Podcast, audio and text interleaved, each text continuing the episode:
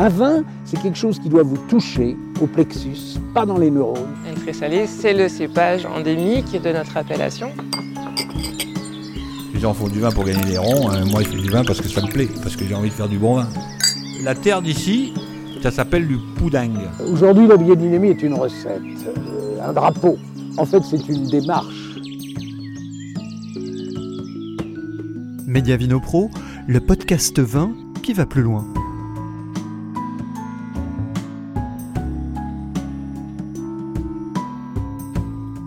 Parmi les nombreuses cuvées du domaine Buckle, il n'est pas rare d'y trouver des rouges issus de pinot noir.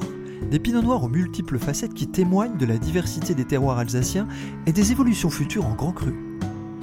Domaine Buckle, le pinot noir sur le fil des grands crus.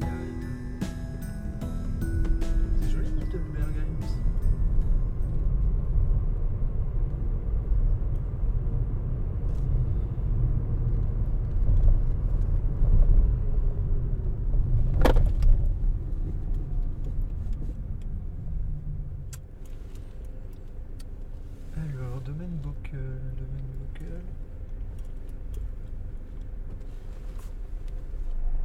Mettre là.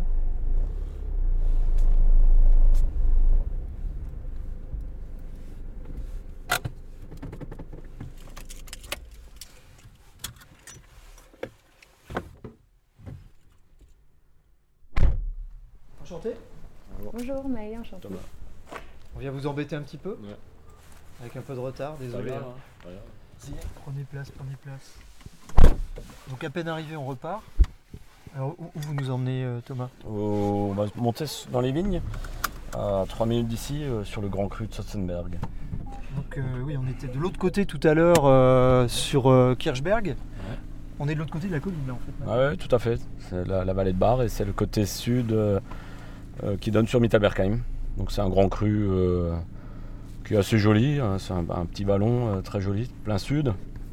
Et il a une particularité, c'est que euh, on peut produire en grand cru du- des vins issus de Sylvaner. Depuis, depuis 2005. Alors Zotzenberg, on fait pas de rouge là-bas? Euh, on en produit aussi sur le Sotzenberg. On va goûter après. Mais le but, c'est pas de le faire passer en grand cru comme sur le Kirchberg. En tout cas, c'est pas dans. On est plusieurs à en produire. hein. On est déjà euh, un, deux, trois producteurs avec des vignes qui ont, ont 50 ans pour certaines, plus de 50 ans. Donc il y a, il y a- y a- y a du potentiel aussi. Quoi. On va se mettre là dans là à gauche. ouais, ouais. Je pense que c'est- Alors Thomas, on- tu nous emmènes dans un endroit euh, un petit peu particulier ici à Mittelbergheim. Euh, oui, c'est. Oh, Il y a une cigogne, c'est pas une cigogne ça? Non. C'est une cigogne. hein. Non mais c'est une blague, ils l'ont fait exprès pour nous là. Oui, c'est prévu, hein, c'est organisé, euh, on le savait. non, non, elles sont, on- elles sont dans le village. Il y a au plein centre du village, il y a une nid de cigogne. ouais, qui... Et puis là, il y en a de plus en plus hein, ces dernières années. Donc là, elles cherchent à manger euh, sur le grand cru de Sotzenberg. Non, mais c'est vrai que c'est magnifique l'endroit. C'est un, beau, beau petit vallon, un peu ce qui fait une, forme de cirque, plein sud. Et c'est le grand cru de Sotzenberg qui se trouve à, à 50 mètres du village. Et c'est un, superbe endroit pour faire des, des- de terroir, surtout à base de, en blanc de Sylvaner, puisqu'il est grand cru depuis 2005.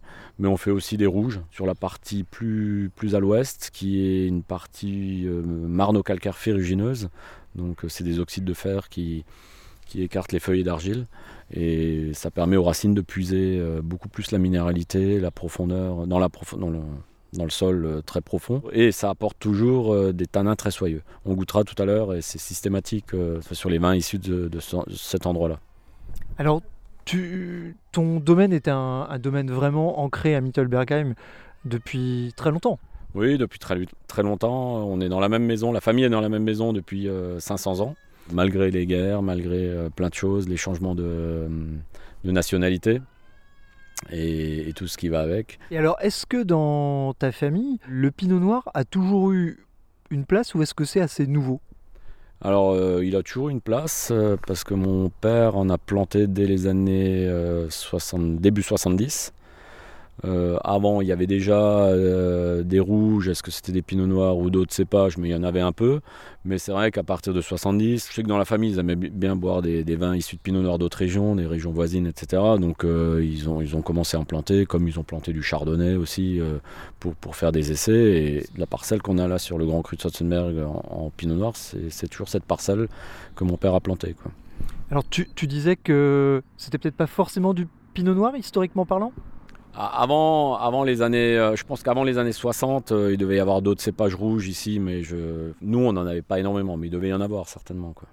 Donc dans ta famille, en tout cas, ton père en a planté dès les années 60, et c'est quelque chose à l'échelle de votre domaine que vous essayez de développer? Comment vous Ouais, on en plante beaucoup euh, ces dernières années. On en a planté beaucoup il y a, depuis qu'on est arrivé chaque année, euh, franchement, euh, pas, tous les ans, mais on en a planté régulièrement depuis 27 ans avec mon frère et, on est vraiment content maintenant d'avoir des vignes d'un certain âge, donc des très vieilles vignes d'une part, des vignes d'un certain âge, des vignes sur un grand cru, le Kirchberg de Bar. Ça, on est aussi très content depuis 2011. Voilà, et c'est une chose qu'on peut développer. Il faut savoir une chose que là, ici, on est sur une zone euh, entre Bar, Mittelbergheim, une zone plutôt calcaire. Et bon, des marneaux calcaires, des, argiles plus lourds, des, calcaires euh, jaunes plutôt sur barre, des, calcaires ferrugineux ici. Donc on a une multitude de terroirs, mais toujours liés au calcaire, qui, sont super adaptés à faire des, beaux rouges de terroirs. Votre domaine fait quelle taille euh, aujourd'hui? Alors nous, on a 25 hectares certifiés en bio. Euh, depuis une douzaine d'années. Et sur les 25 hectares, on doit avoir actuellement 3 hectares et demi. Euh, avec ce qu'on va planter cette année, ça va faire 4 hectares de, rouge. Alors, est-ce que ces plantations en rouge, elles sont, je dirais, pour peut-être euh, contrecarrer des blancs qui sont peut-être plus difficiles à vendre, peut-être, je pense en particulier aux moelleux liquoreux, où ça devient très compliqué partout en France, ou est-ce que c'est vraiment par volonté de faire des rouges? Alors moi, chez moi, dans ma famille, on n'a jamais fait beaucoup de euh, moelleux, jamais beaucoup de liquoreux. Donc ça non. Mais après, il je pense que on, s'est aussi tous rendu, compte que euh, à force d'être une région où les gens se sont focalisés euh, sur les blancs, parce que c'était une région spécifique, c'est une région spécifique à blanc, quoi, l'Alsace, ben on a beaucoup plus de facilité aujourd'hui à valoriser les rouges que les blancs. C'est pas le même métier de vinifier des blancs ou des rouges. Est-ce que ça peut être un frein aujourd'hui par rapport à l'omniprésence du blanc en Alsace. Est-ce que certains peut-être euh, hésitent à franchir le pas parce que bah, il faut du matériel spécifique euh, C'est un petit peu différent quand même à tout niveau. Oui, mais après, euh, on sait faire, on a appris, on a fait des stages. Même déjà, mon père, quand il vinifiait les rouges, il, il, faisait des élevages dans des barriques bourguignonnes. Euh, dans les années 80 déjà. Donc euh, non, il y, a une expérience qui s'est créée, qui s'est construite au fur et à mesure du temps. Et je pense qu'aujourd'hui, euh, de toute façon, qu'on fasse du blanc ou du rouge, on n'est jamais au point. Donc on, on, apprend chaque année. Et que ce soit tout simplement avec le millésime qui arrive, que ce soit avec la météo, que ce soit avec la, qualité des raisins. Enfin, on, en apprend chaque année, donc euh, on continue comme ça et on avance euh, petit à petit. Et on a surtout derrière aussi une clientèle qui recherche des rouges, des beaux rouges de terroir, qui nous euh, soutient aussi beaucoup parce que des gens passionnés qui viennent ici pour ça. donc ça, ça fait aussi très plaisir et ça nous permet aussi, ça nous motive à continuer dans ce sens. Tu es installé depuis combien de millésimes sur, euh, sur, sur le, domaine familial 27. Comment tu as vu évoluer euh, ces pinots noirs, justement ces rouges d'Alsace, en 27 ans? Alors en 27 ans, on s'est, aussi équipé différemment petit à petit. Euh, parce que le, matériel, il y, a, il y, a, 27 ans, le matériel pour y grapper, parce que les, grappages, il y, a, il y, a, 27 ans, se faisaient pratiquement à 100% hein, sur les rouges, maintenant, maintenant moins et de moins en moins. Mais par exemple, les égrappaires à l'époque, euh, il fallait euh, renouveler le matériel euh, parce que voilà, il y avait des extractions tanniques un peu trop, trop poussées. Maintenant, aujourd'hui, avec le matériel qu'on a, ça va bien. Le changement climatique a peut-être peut aidé, certainement. Mais quand bien même, quand on a des années froides, on arrive à faire des super rouges ici. C'était le cas il y a 27 ans? Ouais, disons qu'il y a eu le changement climatique en 2003, mais quand on a une année froide maintenant, euh, depuis 2003, ça ressemble un peu à des années qu'on avait avant 2003. Donc euh, quand on fait des beaux pinots noirs sur des années froides, c'est-à-dire qu'il y a quand même une belle expression de, terroir, qu'il y, a un respect de, ce que le terroir peut apporter au vin. euh, par la maîtrise des rendements, par la qualité de la, vinification, la, qualité et la durée de l'élevage. Donc voilà, on arrive à, à, à, gérer un peu les, le climat, le, la qualité de raisin, le, plein de choses avec tout ça. Quoi. Et avec l'expérience, et avec l'expérience surtout, quoi, maintenant qu'on a acquis. Tu évoques le dérèglement climatique. Est-ce que le, le pinot noir est, est mieux armé pour faire face à ce dérèglement climatique que d'autres cépages alsaciens? Alors tout le monde dit que c'est mieux parce que le rouge, on arrive à sortir de la couleur, tout ça. Maintenant, après, euh, on est, nous, on cherche pas forcément à, faire des extractions, euh, des vins bodybuildés, euh, des, couleurs très denses. Alors forcément, il y a des millésimes où ça donne de la couleur, d'autres millésimes moins. C'est pas du tout gênant. Il faut remettre un peu le, cépage, le cépage Pinot Noir, pas au centre du, vin, mais au centre de la discussion, parce que le cépage Pinot Noir est un cépage fragile qui ne supporte pas la surextraction, qui ne supporte pas la, surmaturation de, des raisins. Donc il faut, il faut faire euh, en fonction euh, du raisin au moment des vendanges, euh, plutôt qu'en qu se disant bon bah cette année on a eu une année chaude, ça va donner super pinot noir et puis on les vendangera. Que... Voilà, donc il faut vraiment faire en fonction du raisin, vendanger au bon moment ça peut être deux jours après, c'est trop tard, quoi, souvent. Il faut y aller. Euh, qui... faut être précis. Ouais. ouais, faut être super précis et il faut super suivre le, ces vignes. Bien sûr, depuis à partir du, de là, du débourrement jusqu'à la fin, parce qu'il y a plein de boulot, mais, mais au niveau des vendanges, euh, les 15 jours avant les vendanges, il faut vraiment euh, suivre ça petit à petit pour voir l'évolution et être pile le jour où il faut, pour que justement derrière, on n'a pas des, de la surextraction, des, des, trucs trop massifs. Euh, qui peuvent peut-être plaire à une certaine clientèle ou à une euh, dans des dégustations ça ressort mais, mais sur le long terme si on fait un peu de la garde sur ces vins là c'est pas forcément ce que enfin moi en tout cas c'est pas ce que je recherche on a une parcelle derrière de pinot noir euh, sur Zotzenberg est-ce que tu nous la présenterais cette parcelle? Bah oui bien sûr. On va la voir. Avec plaisir oui, oui avec plaisir.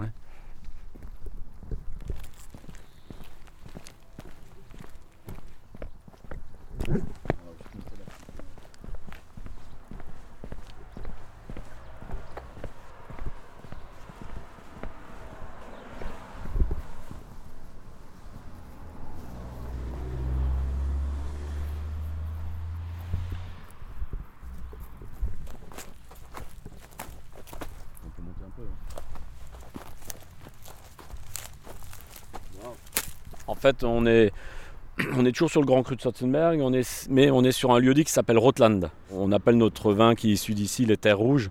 Voilà, on Rotland, comprend mieux, même si on ne peut pas le voir derrière le micro, mais on comprend assez bien la raison. Voilà, donc le sol est effectivement très rouge parce qu'il y a des oxydes de fer euh, dans, dans, les, dans les feuilles d'argile et ça donne cette teinte euh, beaucoup plus foncée.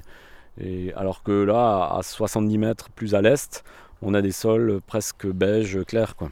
Donc là, je dirais que c'est des sols complètement adaptés à, à, à des rouges finalement. Ah bah oui, ici c'est super adap adapté. C'est pas parce que le sol est rouge qu'on fait des rouges, mais c'est super adapté parce qu'il y a un célèbre euh, géolo géologue, donc euh, Claude Bourguignon, mmh. qui expliquait que dans les terroirs euh, marno-calcaires ferrugineux, on avait systématiquement des tanins toujours plus soyeux dans les rouges.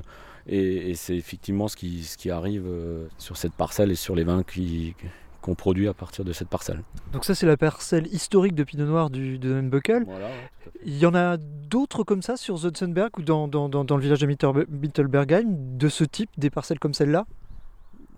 Euh, des collègues, oui. Euh, on, est, on est, je crois, trois ou quatre collègues à avoir de, des pinots noirs, et essentiellement sur cette zone c'est ça qui est intéressant, quoi. C'est que en fait, on, on, l'adaptation du, cépage au, terroir, elle est, elle est faite de manière très intelligente, quoi.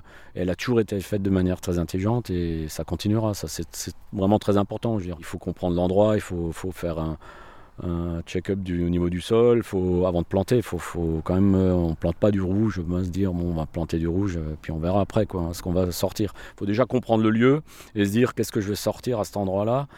Euh, comment on va le vinifier, qu'est-ce qu'on peut faire. Enfin voilà, il y a. Bon, on manque pas d'idées. Hein. Dans notre métier, de toute façon, on est. C'est avec tout, tout ce qu'on fait comme vin différent, différent euh, on arrive quand même à, à gérer ce, ce côté euh, et, à, et, à, faire derrière des vins de terroir. Ça n'aurait pas de sens de planter du sylvaner ici, par exemple, ou moins? Alors, euh, juste au-dessus, on a une vieille vigne de sylvaner qu'on a repris il y a quelques temps parce que l'ancien propriétaire a planté des sylvaner en 64 et elle est toujours, euh, elle est toujours en production. Bon, ça donne des, des sylvaner magnifiques, hein. ça donne des vins, des vins de terroir, euh, des blancs euh, magnifiques quoi, à base de sylvaner. Donc, donc ça, ça, hum, ça a du sens également, mais c'est vrai qu'on on- on perd peut-être un peu le, côté euh, un rouge quand on fait une macération, tout ça, on va sortir un peu de tanin et ces tanins sont soyeux sur rouge. Ben, en sylvaner, on fait pas de macération, c'est pressé direct, donc on va peut-être pas profiter de ce que le sol aurait pu amener au, vin. Bon, ben, en l'occurrence, la vigne, elle est, elle est belle, euh, elle est en place, elle a une densité euh, très élevée, elle date de 1964, donc elle donne des beaux raisins. Donc pour l'instant, on la préserve encore. Euh, Là, on est donc à Mittelbergheim.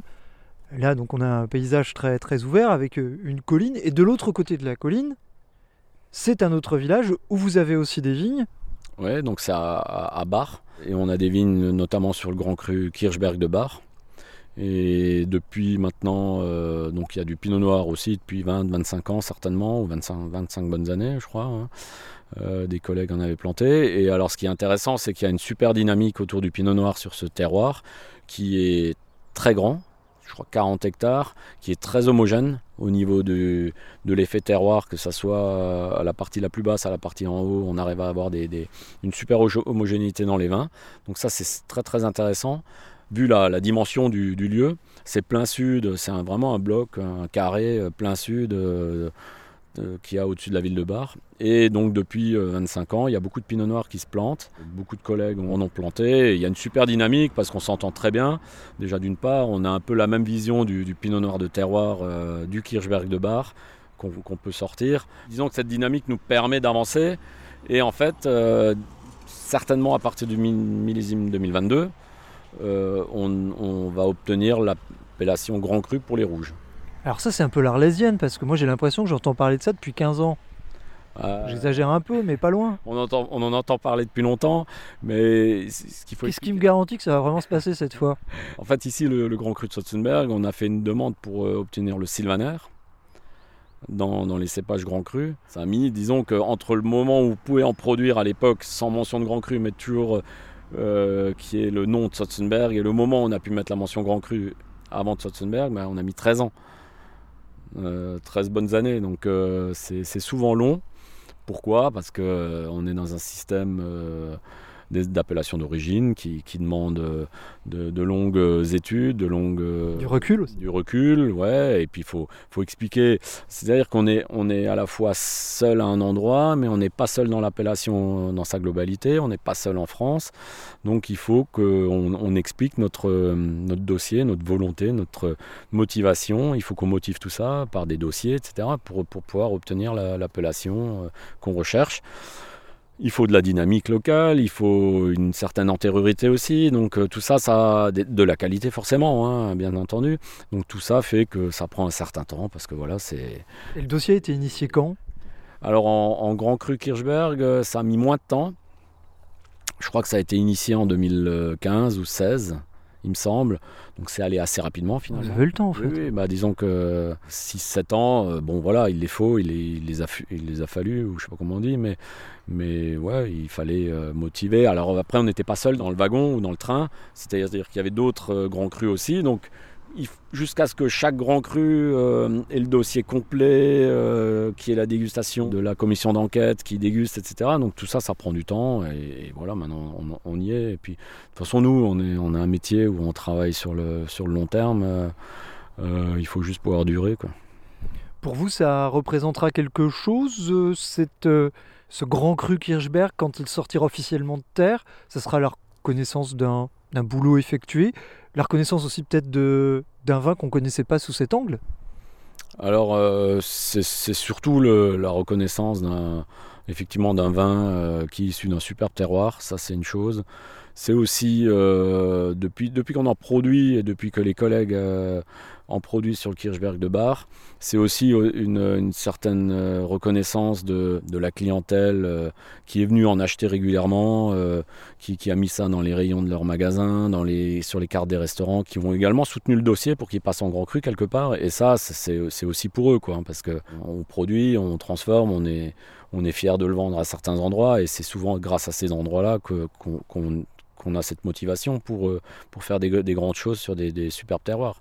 Donc ça, c'est déjà ça. Et après, effectivement, c'est quelque chose de nouveau. Ça va, ça va apporter un peu de, de nouveautés dans, dans l'espace euh, à la fois médiatique, mais euh, humain, et, mais aussi au niveau de la clientèle. Voilà, on va peut-être intéresser des, d'autres, d'autres, d'autres clients, des nouveaux. Des, voilà, ça va, ça va être plutôt bien. Quoi. C'est une belle dynamique. Cela dit, il y aura que de grands crus qui vont passer en 2022.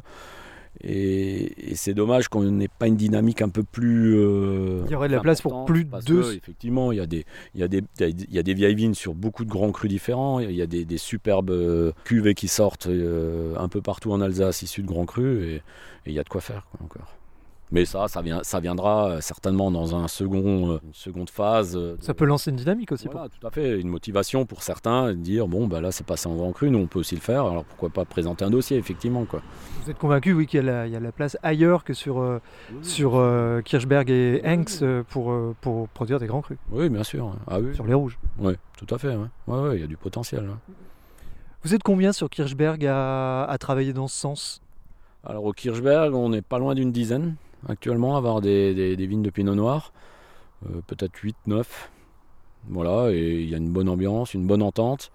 Euh, on fait euh, régulièrement chaque année un- une sorte de salon dégustation dans un bel hôtel à Bar au mois d'octobre pour présenter nos vins.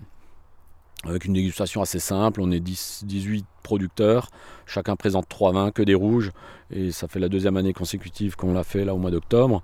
Euh, malgré le Covid, on a réussi. Et c'était chaque fois une belle, belle réussite. Et autour d'un sujet euh, passionnant et, quelque part qui, ramène de la fraîcheur aussi dans, la, dans, le- monde viticole alsacien. Du coup, sur votre euh, domaine, vous avez combien de cuvées de, de rouge Alors on produit euh, euh, actuellement 4, quatre vins rouges différents, donc tous issus de Pinot Noir puisque c'est le seul euh, cépage en appellation Alsace et Alsace Grand Cru bientôt. Donc on a le Kirchberg, Grand Cru Kirchberg de Bar qui va devenir Grand Cru donc. La parcelle ici qui s'appelle, c'est une cuvée qu'on appelle les Terres Rouges, donc issue du lieu du Rotland sur le Grand Cru de Sotzenberg. À côté de ça, on a un terroir plus euh, à l'est qui est beaucoup plus argileux, donc plus lourd, qui s'appelle Oberpfäller euh, et qui donne des, rouges qui sont beaucoup sur le fruit et avec des tanins aussi euh, agréables, un peu plus marqués que les tanins d'ici, mais, qui sont c'est un vin qui est toujours très, très agréable à boire, même dans la jeunesse et qui vieillit aussi très bien. Et après, on a une gamme un peu plus village où c'est un assemblage de plusieurs parcelles qui s'appelle euh, Middelberg. Vous en parlez bien? Vous croyez qu'il y a... Il y a moyen peut-être de les goûter, c'est vrai? Oui, oui, bien sûr, on va descendre dans le village. De toute façon, la nuit est en train de tomber, donc Et euh, puis ça se rafraîchit un peu. ça se rafraîchit aussi. ouais.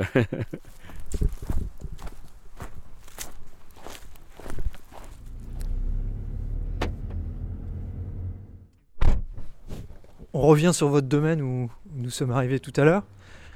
Donc oui, là, il y a un petit peu d'ancrage, euh, visiblement. Oui, alors on est dans un plein centre de Mittelbergheim. Euh, Mittelbergheim est un village euh, Renaissance, donc ça date du XVIe siècle. Les maisons. euh, oui, du... si vous aimez pas les colombages, faut pas vous installer à Mittelbergheim. Alors il y a très peu de colombages. C'est une Chez des- vous, euh, c'est pas une mal seules même. maisons avec des colombages ici euh, du village.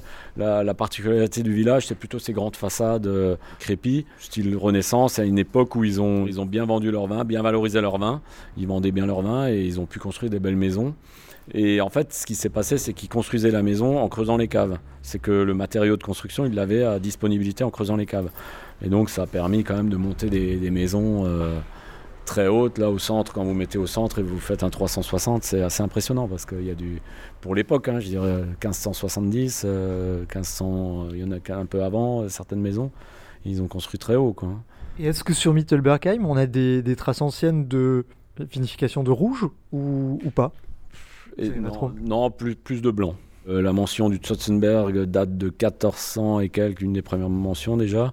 Euh, Il y, a, y a tout un, euh, ce qu'on appelle le Weinschlag. Euh, c'est un, livre où il y a eu des écrits chaque année sur la valorisation des vins de Mittelwerkheim, les quantités produites, euh, la météo de l'année. Enfin, donc c'est un, un bio-livre qui est maintenant aux archives départementales ou à Strasbourg. Il y a un nouveau Weinschlag qui a été commencé dans les années 70 par les viticulteurs du village pour faire la suite à ce à ce livre et c'est donc c'est vraiment un, document très très ancien quoi.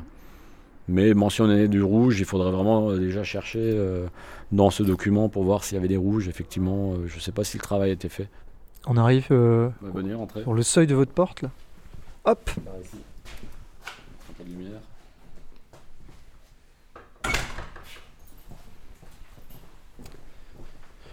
Donc 25 hectares sur votre domaine, 25 hectares en, en bio.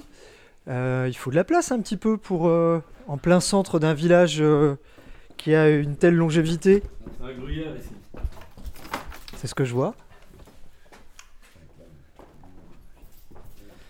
Des foudres alsaciens, en veux-tu, en voilà ouais. Oui, oui bah alors nous c'est très important, les foudres en chêne qui ont entre 90 et 120 ans et, et qu'il faut utiliser chaque année malgré euh, des années où il y a eu de la sécheresse, des petites récoltes, mais le, le but c'est quand même de les remplir chaque année pour qu'ils puissent euh, résister au temps. Ça, c'est très important. Et nous, ça s'entretient des foudres comme ça? Ah oui, ça s'entretient. Il y a encore un tonnelier dans la ville à côté, à Bar. Euh, et puis, c'est super important, euh, nous, de, de, faire des élevages entre 8 et 18 mois euh, dans ces foudres pour, pour, faire sortir le fruit, pour faire sortir la minéralité des vins. C'est vraiment très important. Alors, on a des foudres à blanc, essentiellement, mais on a quelques foudres à rouge qu'on n'utilise que pour des rouges. D'accord. Ah, ils sont impressionnants. C'est leur contenance là, c'est quoi ces foudres? Là ici, la contenance varie dans cette cave entre 2500 litres et, et 5000, 6000 litres. Ouais. Okay. Ça va, c'est pas non plus. Euh, c'est à la fois euh, grand, mais c'est pas, c'est pas. Il existe des foudres beaucoup plus grands, hein, mais bon, ça, c'est déjà pas mal, quoi. Donc 90, 100 ans pour les plus vieux. Ouais, ouais, voire 120 ans. Ouais. ouais. Qu'est-ce qui fait qu'à un moment euh, on renonce à un foudre euh... bah, Il faut rénover. Hein. Là, on a changé une, pièce centrale, la porte. Donc il faut rénover. Des fois, c'est pratiquement plus possible. Donc on, là, on en a un euh, où il y a 13 douves, 13 douves qui sont fendues. Donc à un moment donné, on prend pas de risque. Et ça, c'est un foudre qu'il faut changer entièrement. Donc on a commandé un nouveau foudre avec du, du chêne local et, et qui va certainement être monté avant les vendanges. Donc votre domaine a plus de 500 ans. Au niveau milieu levurien, on doit être pas mal ici, même s'il y a dû y avoir des travaux en 500 ans, évidemment. Oui, il y a eu des travaux. Hein. Vous voyez toutes les, les, poutres métalliques, ça c'est fin, euh, fin 19e, début 20e. Euh, tout a été rénové par mon arrière-grand-père pendant l'époque euh, allemande. Et donc il a vraiment rénové pour pouvoir faire un outil de travail performant à l'époque, parce qu'il vendait déjà beaucoup de vin. Ils ont mis en bouteille ici, dans, dans cette cave, déjà avant 1900 euh, des vins. Euh, avec des étiquettes, il faisait appel à des artistes pour les étiquettes, euh, etc. Il y avait toute une volonté de, valorisation euh, via, via la qualité des vins, via le marketing. Ils exportaient déjà beaucoup. Ah, c'est fou. Ah, assez fascinant quand même. Zotzenberg.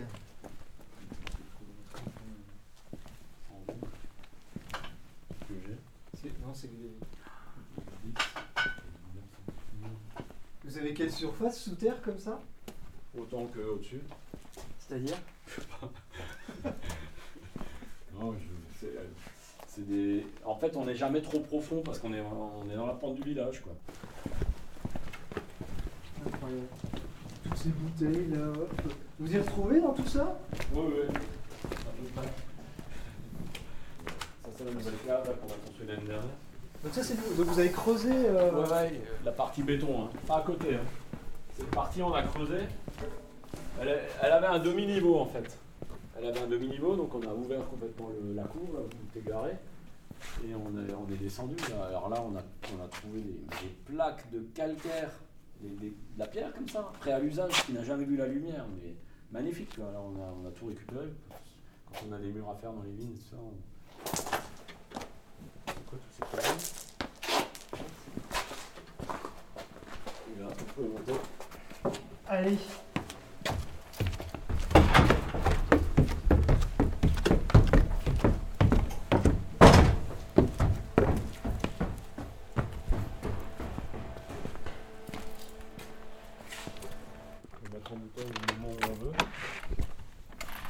Alors on se retrouve. Ouh là là On se retrouve au chaud là, on est bien là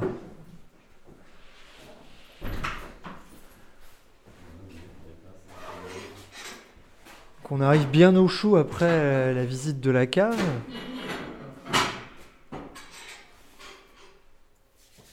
Combien de combien de cuvées sur votre domaine? Énormément, comme souvent en Alsace, j'imagine. Il compte. La réponse? 24, 25 on va dire. Donc euh, vous avez 25 hectares? Un, hectare, une, un hectare, une cuvée? C'est un peu ça. Vous êtes combien à bosser chez vous? 10. 10 personnes.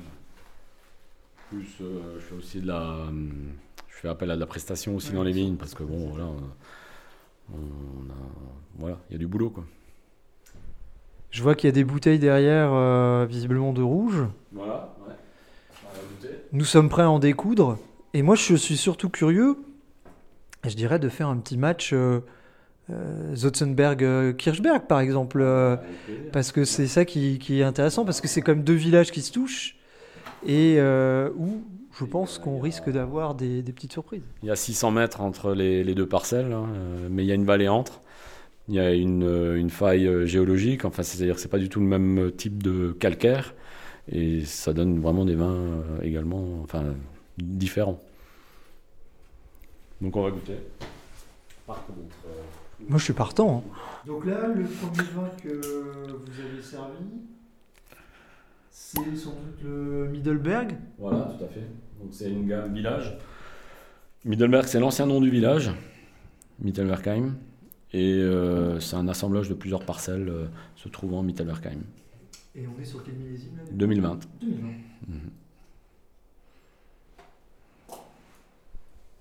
Alors, C'est des vinifications euh, classiques euh, sur des rendements classiques Alsace.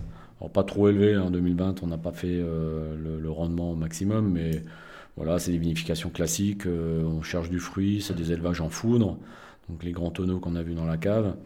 Et on cherche surtout du fruit, de l'expression, un peu de tanin, voilà, parce qu'on aime bien euh, sur une, euh, sur, sur une viande grillée ou un barbecue, c'est toujours euh, ou une tarte flambée, c'est super bon à boire, un peu frais en été, euh, ça, c'est agréable quand c'est un peu euh, un petit côté un peu tannique. Et donc ça, c'est les vignes qui sont en dehors du plusieurs parcelles du euh, qui sont en dehors de la zone où on était euh, tout à l'heure. Alors on, on a on a replanté sur le sur le Zotzenberg, on a replanté des sur le, le- là où on produit les terres rouges, on a repla- replanté récemment deux parcelles euh, à proximité de, de l'endroit où on était avant euh, au Zotzenberg et hum, une parcelle l'année dernière donc qui ne produit pas encore mais une parcelle il y a une dizaine d'années qui produit déjà mais qui rentre dans cette euh, dans cette cuvée pour l'instant parce que c'est encore une vigne qui a qui a qui n'est pas encore totalement euh, stable dans la dans la production dans des rendements modérés. Donc pour l'instant on on se permet pas de la mettre dans notre dans notre cuvée comment dire on voilà on en fait euh, on en fait un pinot noir classique en appellation village Alors il y a de la structure hein, sur ce vin. c'est- On n'est pas sur un petit pinot euh, léger, gentil. euh. J'aime beaucoup le toucher de bouche. Ouais. Alors on est, c'est 2020. hein. 2020, c'est un millésime, euh, c'est assez exceptionnel en rouge. D'avoir un- à la fois une, à la fois une couleur fon- foncée comme ça, un, un fond assez marqué, assez ample, mais avec beaucoup de fraîcheur. Voilà, c'est pas du tout sur maturité, c'est pas sur mûr.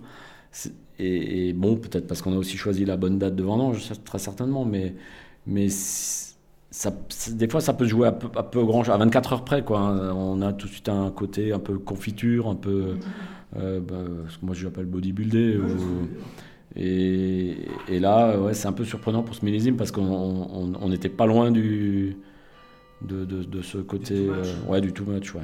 ouais. Et alors sur le, le domaine de quelle est votre tâche en particulier euh, si Vous disiez que vous étiez une dizaine de salariés? Multitâche. non, non, moi je m'occupe beaucoup des vignes, et, euh, mais aussi de la partie, des parties de vinification aussi. Après, euh, on- moi je fais tout aussi. hein. Je fais du, il faut, quand il faut vendre, il faut vendre. Euh, mon frère s'occupe beaucoup de, la, partie commerciale, mais aussi tout ce qui est expédition. pendant les vendanges, on est, il est là tout le temps. voilà, s'il faut donner un coup de main dans les vignes, voilà, on fait, c'est notre, voilà, on fait tout. Multitâche. Et vous sentez justement depuis votre installation un vrai, une vraie impulsion autour des rouges ça, Les lignes bougent? En matière de rendement, par exemple. Alors les lignes ont bougé, mais même si on a un rendement maximum, on, remarque quand même depuis une dizaine d'années que ceux, ceux, qui veulent faire du rouge, euh, de terroir, avec une, de la finesse, de l'élégance, bah, on n'a plus envie d'atteindre ces rendements. On parle plus de rendement en rouge. C'est-à-dire que voilà, on fait ce que, ce que la vigne, on, essaie de trouver l'équilibre de, sa vigne, chacun, dans l'endroit où il se trouve. Et, ça, c'est déjà une grosse part du boulot de fait. Euh, ensuite, forcément, la vinification, il faut quand même un peu euh, contrôler le truc pour que ça parte pas dans tous les sens. Et, l'élevage aussi, euh, voilà, sans trop toucher, sans trop on n'apporte pas, on n'apporte rien. Je veux dire, les rouges y rentrent et, globalement, un jour ils sont, euh, ils sont légèrement filtrés, mis en bouteille et puis voilà quoi.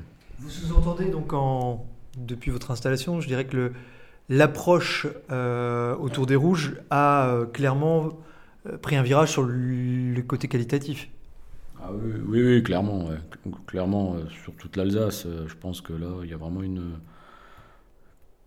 alors forcément, il y a de la dynamique parce qu'il y a aussi euh, des, changements de génération dans beaucoup de, structures et il y a une volonté de faire des, belles choses. Il y a même, même une certaine compétition, quoi. Dans le bon sens du terme. C'est pas c'est pas la compétition avec voilà de l'émulation. voilà, tout à fait. Ah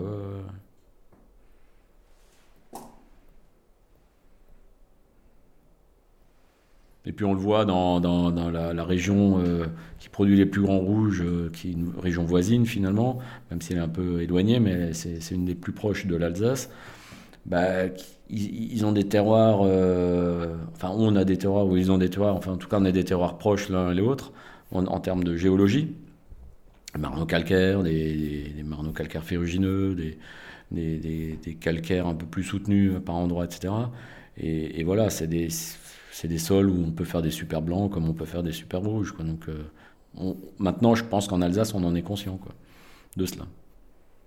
Il y a même des super vins qui se font sur des, sur des schistes maintenant, sur des granites. Euh, ouais, c'est intéressant. Hein. Il y avait une, euh, une forme de complexe peut-être avant, un petit peu par rapport à d'autres régions autour des Pinots? Pinot noir, évidemment. Ouais, je suis pas sûr que ça soit une forme de complexe. C'est plutôt que que c'était difficile de, de, faire de la place dans un, dans un milieu où il y avait que des blancs. Quoi. C'est tout. C'est pas forcément un complexe, mais je pense que c'est plutôt euh, de se dire maintenant je place mon rouge, euh, quoi qu'il arrive, il faut y aller. Euh, et, c'est que comme ça que ça. Parce que finalement, quand tu as un complexe, c'est difficile de, le dégager le complexe. Donc on, serait toujours au même, au même stade qu'il y a 25 ans si, vraiment ça avait été un complexe. Je pense que c'est plutôt une, forme de, place qu'on s'est faite euh, dans un univers dédié aux Blancs, dans, la, dans l'esprit des gens, dans, le, dans, le, dans ce que pensent les gens de l'Alsace.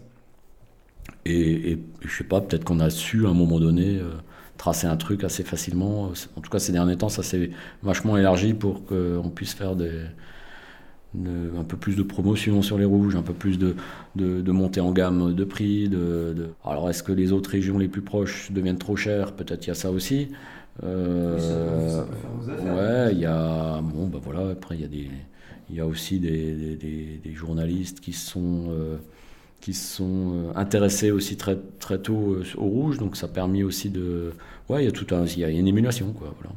En Alsace on a on a un type Pinot Noir, quand même assez, assez, comment dire, particulier. Alors on est assez, on est assez nouveau sur la scène.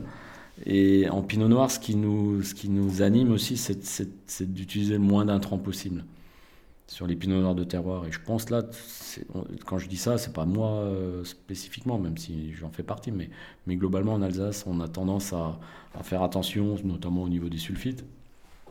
Ça, c'est des vins qui, qui ont très peu de sulfite euh, en, SO2 total, euh, très, très peu de sulfite apporté, ajouté. Quoi, en total, là, on doit être à entre 30 et 40 maximum quoi, de SO2 total. Donc c'est vraiment rien. Et en fait, c'est des vins, moi j'essaie toujours de les vinifier sans sulfite jusqu'à la mise en bouteille. Donc en fait, qu'ils fassent leur preuve vis-à-vis de l'oxydation. C'est-à-dire de les mettre en condition pour que. voilà, si, voilà, et après on fait un léger sulfitage en fait à la mise en bouteille pour que le transfert de, la cuve où le vin a été légèrement filtré euh, se fasse dans de bonnes conditions. Voilà, c'est vraiment le, seul but. Quoi. Après, on utilise un bouchon quand même assez hermétique euh, et donc on évite euh, toutes sortes de d'oxydation à la mise en bouteille par ce biais-là, mais, c'est vraiment il faut que ça reste dans dans le vivant, dans le dans l'expression, dans la souplesse, dans la détente quoi. On peut goûter autre chose encore? Bah moi je, je, me laisse faire. Hein. Ouais.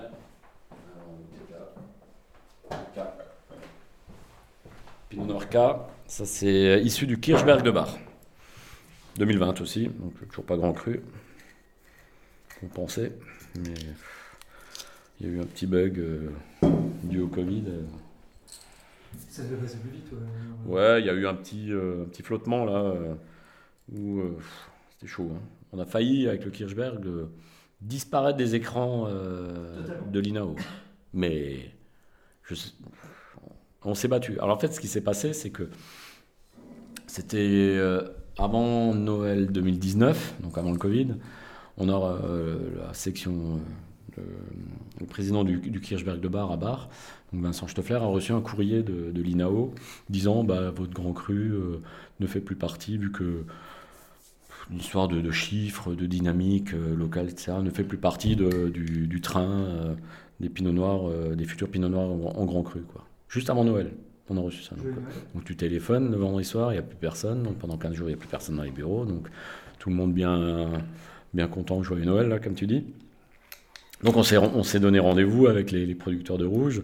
Donc là-dedans, il y a, des, il y a donc le, Jean-Daniel Hering à Bar, donc Vincent Steffler, son fils, euh, Luc Leininger. Euh, il y avait qui? Noël Bachert aussi, peut-être pas tout à fait au début, donc aussi à Bar. Euh, Antoine Kreinenweiss de Handlo. Et moi-même, et on, a, on a.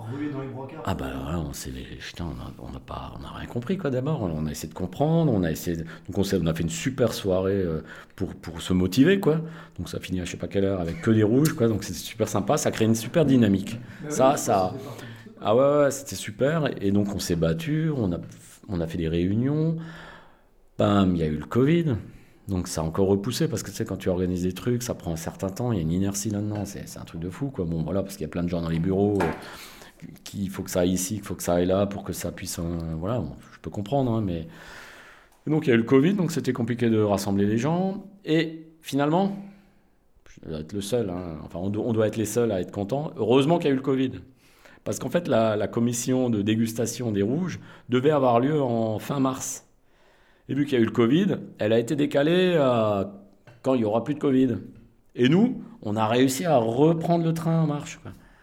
En, prouvant que euh, on était toujours dans les clous en termes de, dynamique locale, de surface plantée, de, de, valorisation des, vins, etc. Quoi, parce qu'il y avait une. une... Ah ouais, ouais, alors on s'est battu comme des. Et donc on a fait plusieurs euh, réunions pour organiser le, le, truc, qui fait quoi, machin, et puis chaque fois autour de belles bouteilles, et puis ça nous a super motivés. Résultat des courses, on a repris le. Donc il y a eu le Covid, donc ça nous a permis de reprendre à temps le wagon euh, pour pouvoir participer à la commission de dégustation. Au niveau homogénéité, on était le grand cru le plus homogène. Donc on avait super bien travaillé nos, dégustations de présélection quand on avait fait nos réunions avec les collègues. Ça, c'était super. Euh, on était super contents, quoi, finalement. Et après, euh, en, finalité, on a organisé ce, salon des rouges dans, l'hôtel des Cinq Terres euh, à Bar, un magnifique endroit, et où, on s'est permis d'inviter des collègues alsaciens. Vous échangez avec Hengst aussi euh, Voilà, donc on a, on a invité euh, des producteurs du Hengst la première année, on a invité des producteurs... C'est plus grand Hengst un peu, non, non? Ouais, il est très grand, je crois. Il y a plus de gens qui font du rouge, je pense. Ouais Ouais, je ne suis pas sûr que le pourcentage par rapport à la taille du Grand Cru soit aussi. On est à peu près dans les mêmes clous, quoi. Mais ils sont un peu plus nombreux. Mais le Grand Cru est plus grand aussi.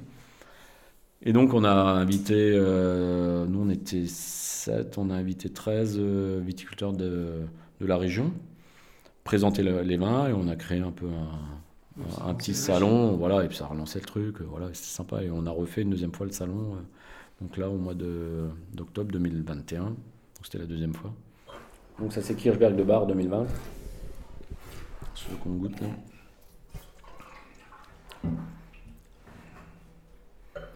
Donc Kirchberg, euh, Kirchberg, toujours marqué par certaines tensions, une belle vivacité.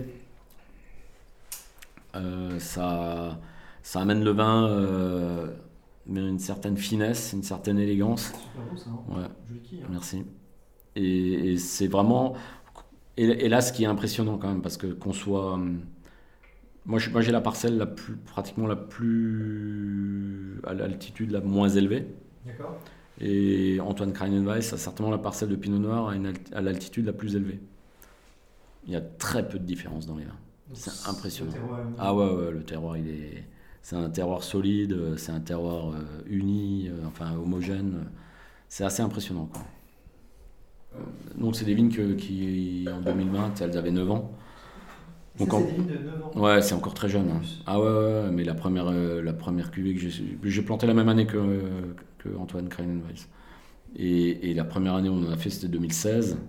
Mais pareil, on était. Putain, c'est juste pas possible. Le potentiel qu'il y a là-dedans, c'est c'est gigantesque. quoi. C'était impressionnant, quoi. Et, et là, c'est du raisin égrappé pour l'instant, hein, parce que là, quand, tant que la vigne est jeune, euh, la, la rafle est, elle est quand même assez verte, et donc j'ai pas envie de rajouter de la, de la- de la- j'ai pas envie de rajouter de la, du- de la verdeur, quoi, du, du, du- du tanin vert, quoi. Ça, ça passe euh, aussi 10 mois, 10-11 mois en barrique, quoi. À peu près la même durée qu'au Borfalo, ouais. Donc c'est ouais, c'est le même, même vinif. euh, Ouais, c'est à peu près la même vinif parce que ça s'est égrappé, ça s'est égrappé, ça s'est égrappé 100% et ça aussi, D'accord. pour l'instant. Oui, à terme, ça. Ouais, ça va peut-être. euh, Très belle. Donc ça c'est les terres rouges Où on était tout à l'heure. où on était tout à l'heure. ouais. Donc cette parcelle sur le Grand Cru de Sotzenberg.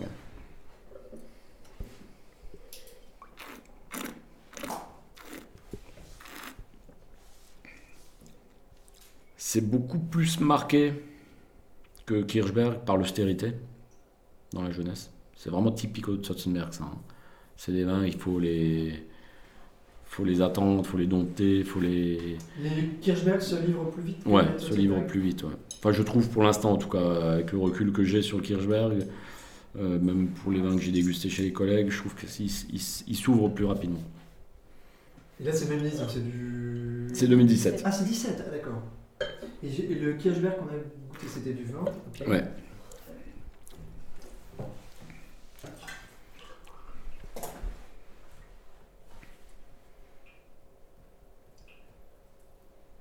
Mais c'est une, une forme d'austérité qu'on a aussi sur les blancs euh, du Tottenberg, hein, sur les, les 4-5 premières années euh, en bouteille. euh, ça, ça met du temps à, à s'exprimer, même plus que 4-5 ans. Quoi.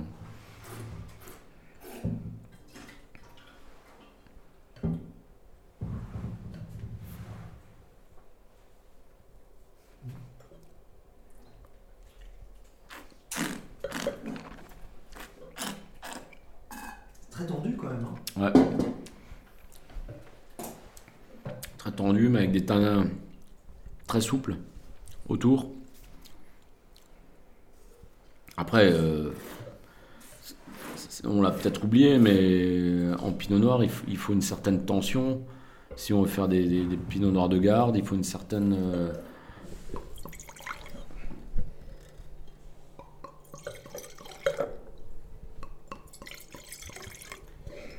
Merci.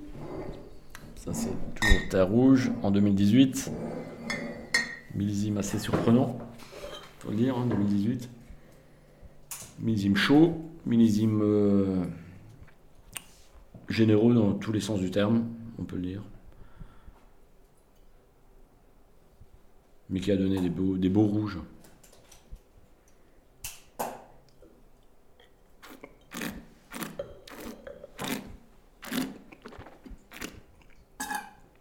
Alors sur terre rouge, on, a une- on fait un peu plus de. Il y a une partie du, du raisin qui, s- qui, qui est mélangée aux autres raisins, mais qui est en vendange entière. D'accord. Pas 100%, on a à peu près euh, un bon tiers de, de vendange entière.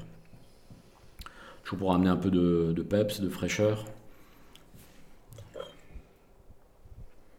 Et puis vu que c'est de la très vieille vigne, euh, ça pose pas de problème au niveau tanin, tannique. euh. Plus de volume sur ce, ce, celui-là. Ouais, il y a un peu plus d'ampleur, un peu plus de, de- de fond. Mais tout en gardant la, la trame. L'aromatique est un peu plus prête que 17. 17 c'est un peu plus austère. 18 c'est ce que je disais surprenant, c'est que c'est vrai que ça, ça, ça s'ouvre plus facilement peut-être.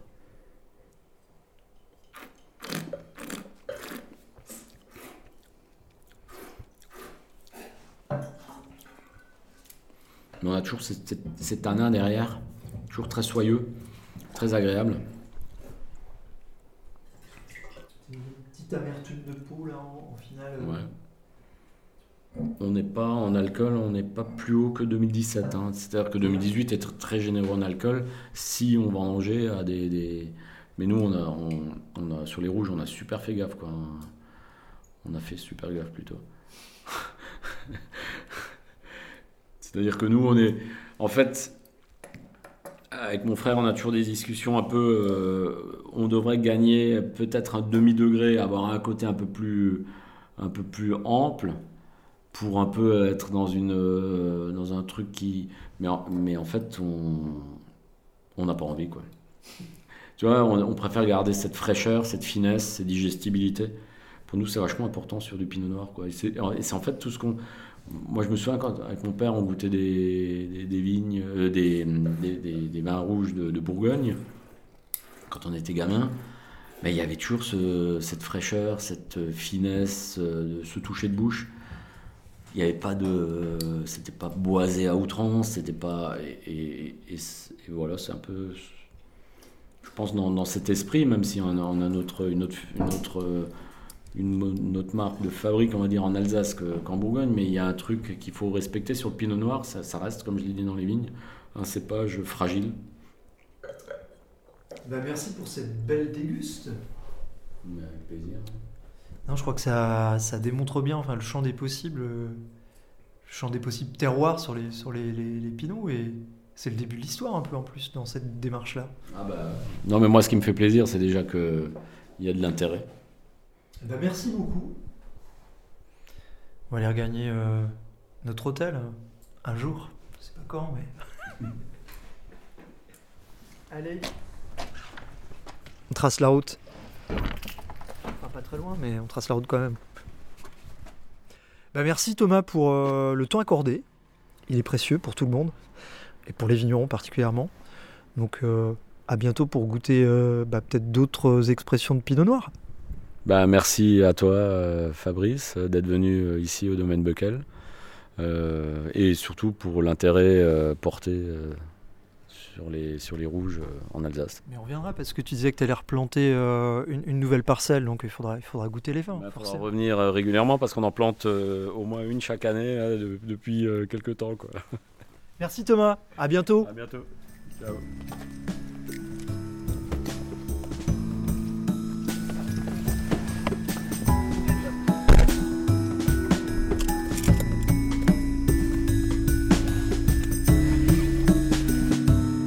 Domaine Buckle, le pinot noir sur le fil des grands crus.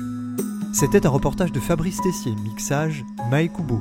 Ce podcast est disponible à la réécoute sur les plateformes Spotify, Deezer et Apple Podcast.